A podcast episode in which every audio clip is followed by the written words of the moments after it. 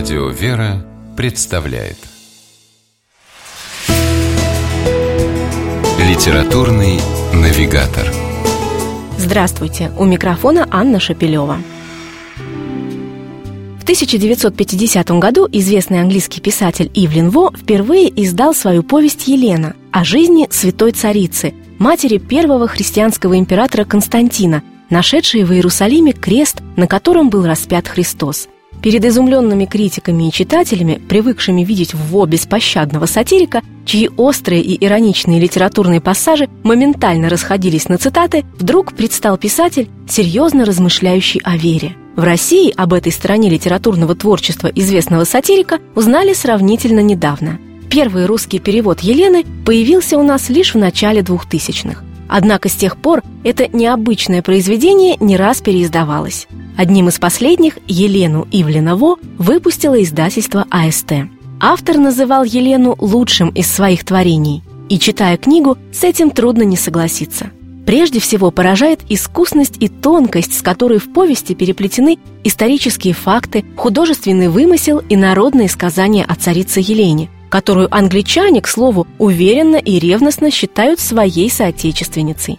Так что пусть читателей не удивляет то, что у Ивлина Во, исследовавшего самые разные источники информации о жизни святой царицы, включая древний фольклор, Елена – британка, дочь кельтского короля.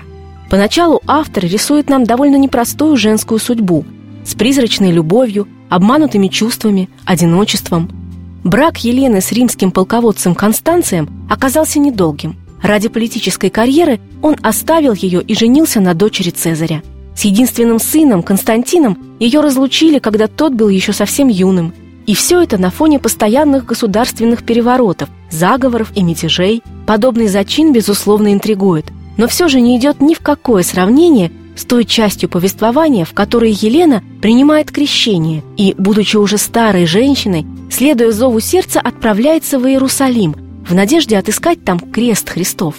Кажется, что в описании момента, когда царица день и ночь, не смыкая глаз, с трепещущим сердцем следила за тем, как идут раскопки на Голгофе, а потом увидела, как рабочие поднимают из земли крест с табличкой «Иисус Назарянин, царь иудейский», автор вложил всю свою писательскую энергию. Этот эпизод переживаешь буквально до мурашек на коже.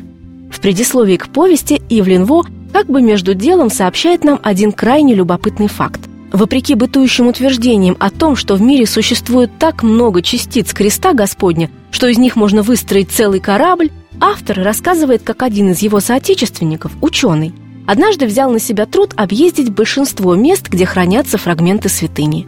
Скрупулезно их измерил, сложил результаты, и вышло, что в целом все они могут составить лишь не более трети от полного размера креста. Креста, который обрела для всех нас святая царица Елена, сумевшая даже ироничного Ивлина Во вдохновить на проникновенное, тонкое и полное веры произведение. С вами была программа «Литературный навигатор» и ее ведущая Анна Шепелева. Держитесь правильного литературного курса.